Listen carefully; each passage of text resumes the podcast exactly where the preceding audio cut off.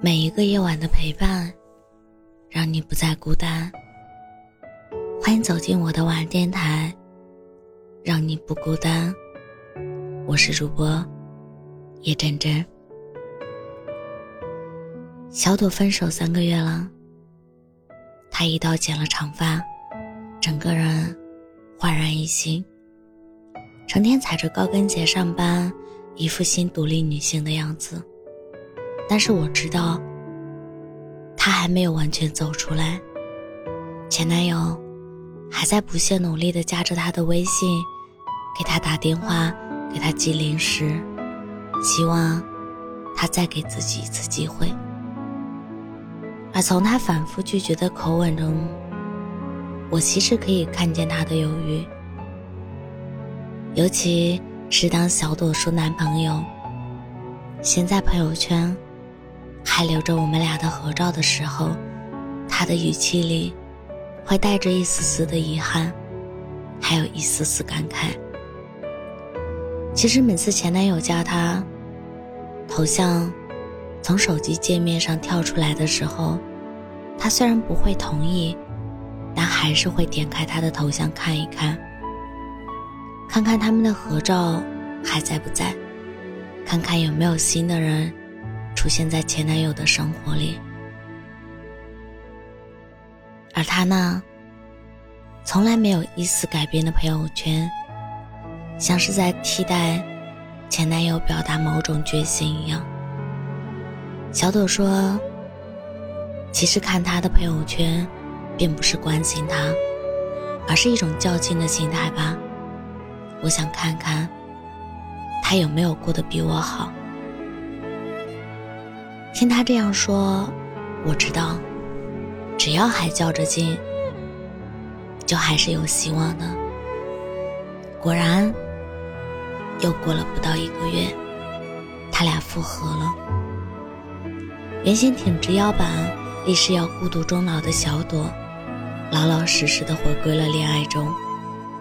之后的朋友圈里，都是他在爱情的滋润下，笑到变形的样子。我其实很为小朵高兴，还好，他那些隐秘到自己都没发觉的在意，最终还是被点破了。还好，两个人还惦记着对方，因为误会而短暂分离的人，又再一次回到了彼此的身边。我不知道你有没有发现，现代人的分手后遗症。有这么一条：夜深人静的时候，去偷偷看看对方的朋友圈，那是想念他，关心他的近况，又能在不打扰对方的前提下看到他的唯一方式。就算只是看看微信头像也好，想戒掉这种瘾，其实真的很难。删了他，拉黑他。都没有用，因为他的微信 ID 就牢牢的刻在了你的脑海里，想忘都忘不掉。那段序号会在每一个情绪决堤的时刻浮现在你的眼前，就好像一根救命稻草。你们还记得吗？读书的时候，大家还在用 QQ，那个时候。如果有喜欢的人，就会去看他的 QQ 空间，看他转发了什么，分析他喜欢的东西，翻翻他相册里的照片。如果出现了和其他女生的合影，就点开，放大看看那个女孩的样子。可是啊，QQ 空间是有访客记录的，甚至我看过他的哪条动态。都会被记录下来，就像有一个监控摄像头，可以完整的记录下我的心理活动。为了小心清除这种痕迹，我还特意充了一个黄赞，删除了访客记录。只有这种时候，我才觉得自己如果生在战争年代，应该反侦查工作。会做得很好。如今，如果在网上搜索“如何查看微信朋友圈访客记录”的词条，你就会发现，问这个问题的人太多了。不过还好啊，朋友圈是没有访客记录的，不然他就会知道你还在偷偷的关心他。其实。你更想知道的是，他会偶尔想起你吗？他也会偷偷看你的朋友圈吗？在微博上，一个名为“你觉得分手后要不要拉黑前任”的话题下面，很多女生回答说：“没必要拉黑，不拉黑，要他看看我有多优秀。”每天都后悔离开我。其实这样说的你，才是真正没有放下吧。分手之后，你把自己的朋友圈改成了全部可见，以防他还想看自己的生活。你努力经营你的朋友圈，拼凑着色彩缤纷的生活。在按下发送键的那一刻，下意识的想到，他也会看得到吧？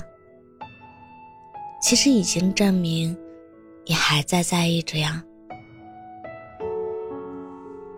只可惜，不是所有在意都会被发现，也不是所有的想念都能够得到回应。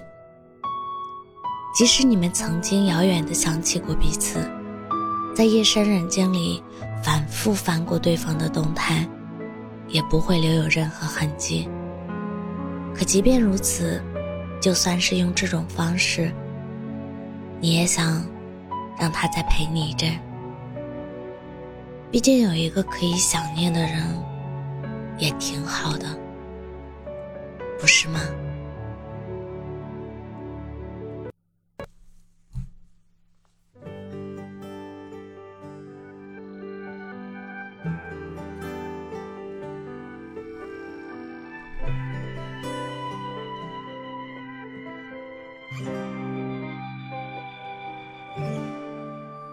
你存在过的痕迹，不过房间里的烟草气，还有丢在沙发上的 T 恤，你想带走没来得及。关系持久的奥秘，现在我还被蒙在鼓里。朋友们劝我的话都听你，毕竟不是他们所经历。分开只是一个关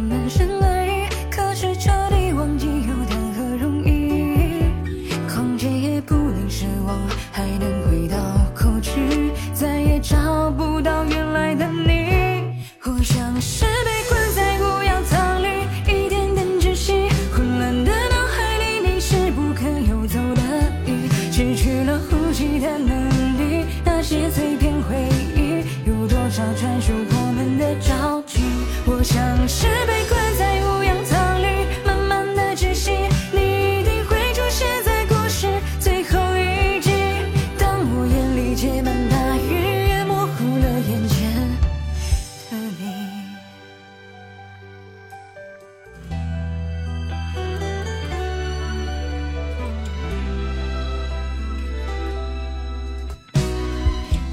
许久的奥秘，现在我还被蒙在鼓里。朋友们劝我的话都听你，毕竟不是他们所经历。分开只是一个快门声